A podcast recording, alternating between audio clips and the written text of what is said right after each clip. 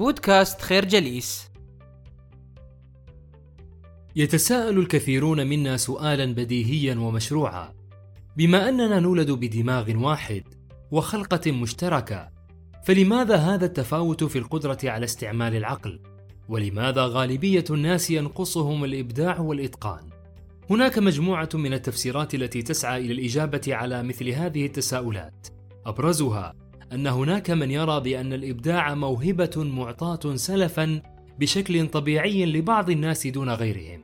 لكن لابد أيضا من الإشارة هنا إلى أن الإتقان على مر التاريخ كما عرفه من سبقنا هو شغف أو ولع في مرحلة الصبا. وفرصة لاقت من يقوم بتحفيزها وتنشيطها بشكل جيد. بتعبير آخر الإتقان هو صورة لتفرد أي شخص منا. إذ ما هو مؤكد في كل هذا المسار الإنساني أن كل واحد منا فريد في نوعه بتوجهاته وميولاته وأنشطته ولا ينقص سوى التحفيز والتنشيط. والملاحظ هو أن كل الأشخاص الذين أتقنوا أعمالهم وأبدعوا فيها اختلفوا مع غيرهم في أنهم استجابوا لنداء دواخلهم حيث سيطروا على أفكارهم وأحلامهم ووجدوا الطريق الأنسب لتفجير طاقاتهم ورغباتهم. وهنا الفرق بين من يستجيب لنداء العقل والروح وبين من يكبت كل أحلامه وقدراته محتجا بظروفه أو بيئته. إذ الإتقان في نهاية المطاف ليس سوى إيجاد بيئة مناسبة لازدهار هذا الميل. الفكرة الإتقان على مر التاريخ يحتاج إلى بيئة مناسبة للازدهار. في أيام مرضه الأخير شعر ليوناردو دافنشي باقتراب أجله المحتوم. لحظة فارقة في تاريخ أي إنسان منا. كان صديقا للملك وقد زاره وبعض أصدقائه ولاحظوا بأنه أصبح لديه مزاجا تامليا عميقا حيث يكثر من الحديث عن ذكرياته وطفولته.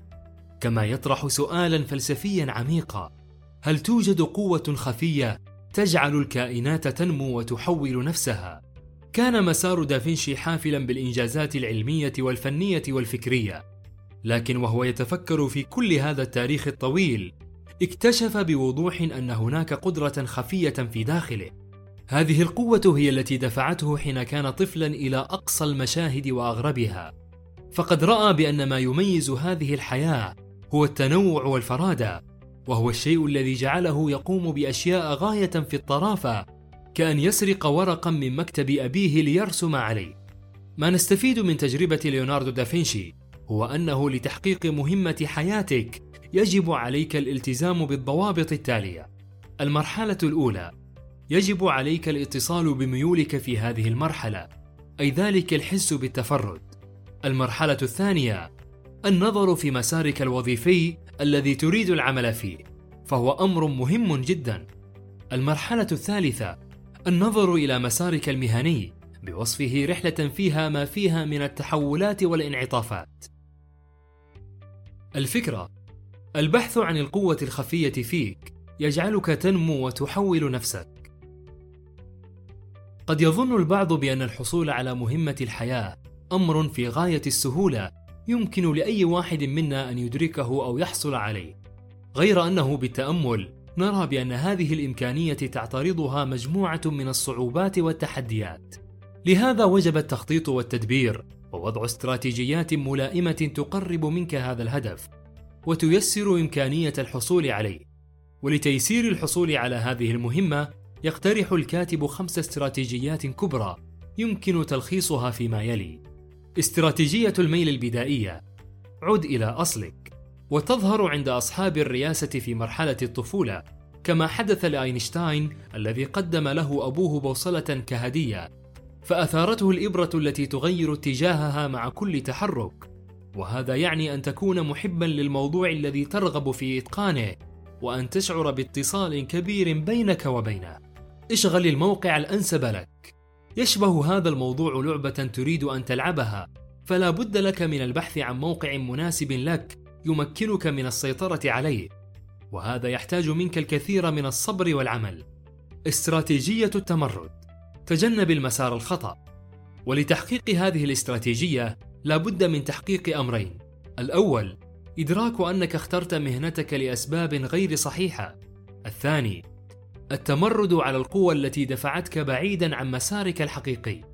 استراتيجية التكيف. اترك الماضي.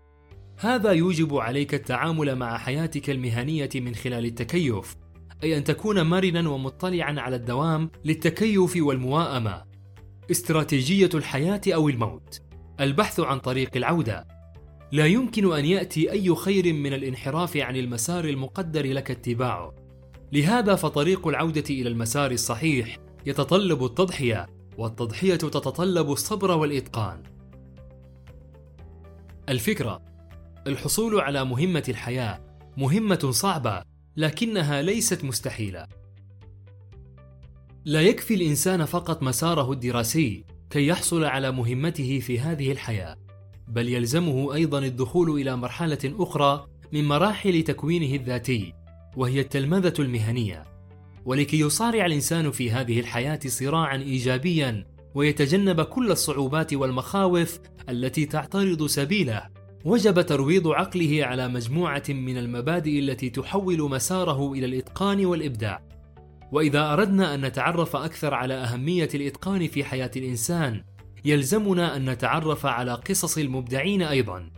أولئك الذين بلغوا حد الإتقان في فنونهم خاصة المرحلة التي نمت فيها قدراتهم المستقبلية كطور الفراشة في شرنقتها والمتأمل يجد بأن الكيفية التي اجتاز بها المبدعون هذه المرحلة تنبع من إدراكهم الحدسي لواقعهم ومحيطهم كما أنها تشير أيضا إلى قدرتهم على بلوغ مرحلة التتلمذ. ولكي يحصل الإنسان على تتلمذ جيد يلزمه اتخاذ ثلاث طرائق. الملاحظة العميقة وتعني مراقبة هذا العالم المحيط بك واستيعابه استيعابا عميقا قدر الإمكان. اكتساب المهارات هذا الاكتساب وراءه عملية تعلم طبيعية تتزامن مع وظيفة أدمغتنا وهو ما يطلق عليه عملية التلمذة المهنية في العصور الوسطى.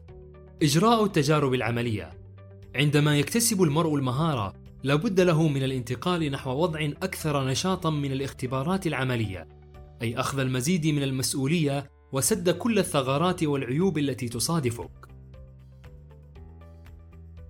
الفكرة التلمذة المهنية تجعلك تواجه كل التحديات بنفس بطولي. نشكركم على حسن استماعكم. تابعونا على مواقع التواصل الاجتماعي لخير جليس. كما يسرنا الاستماع لآرائكم واقتراحاتكم. ونسعد باشتراككم في البودكاست.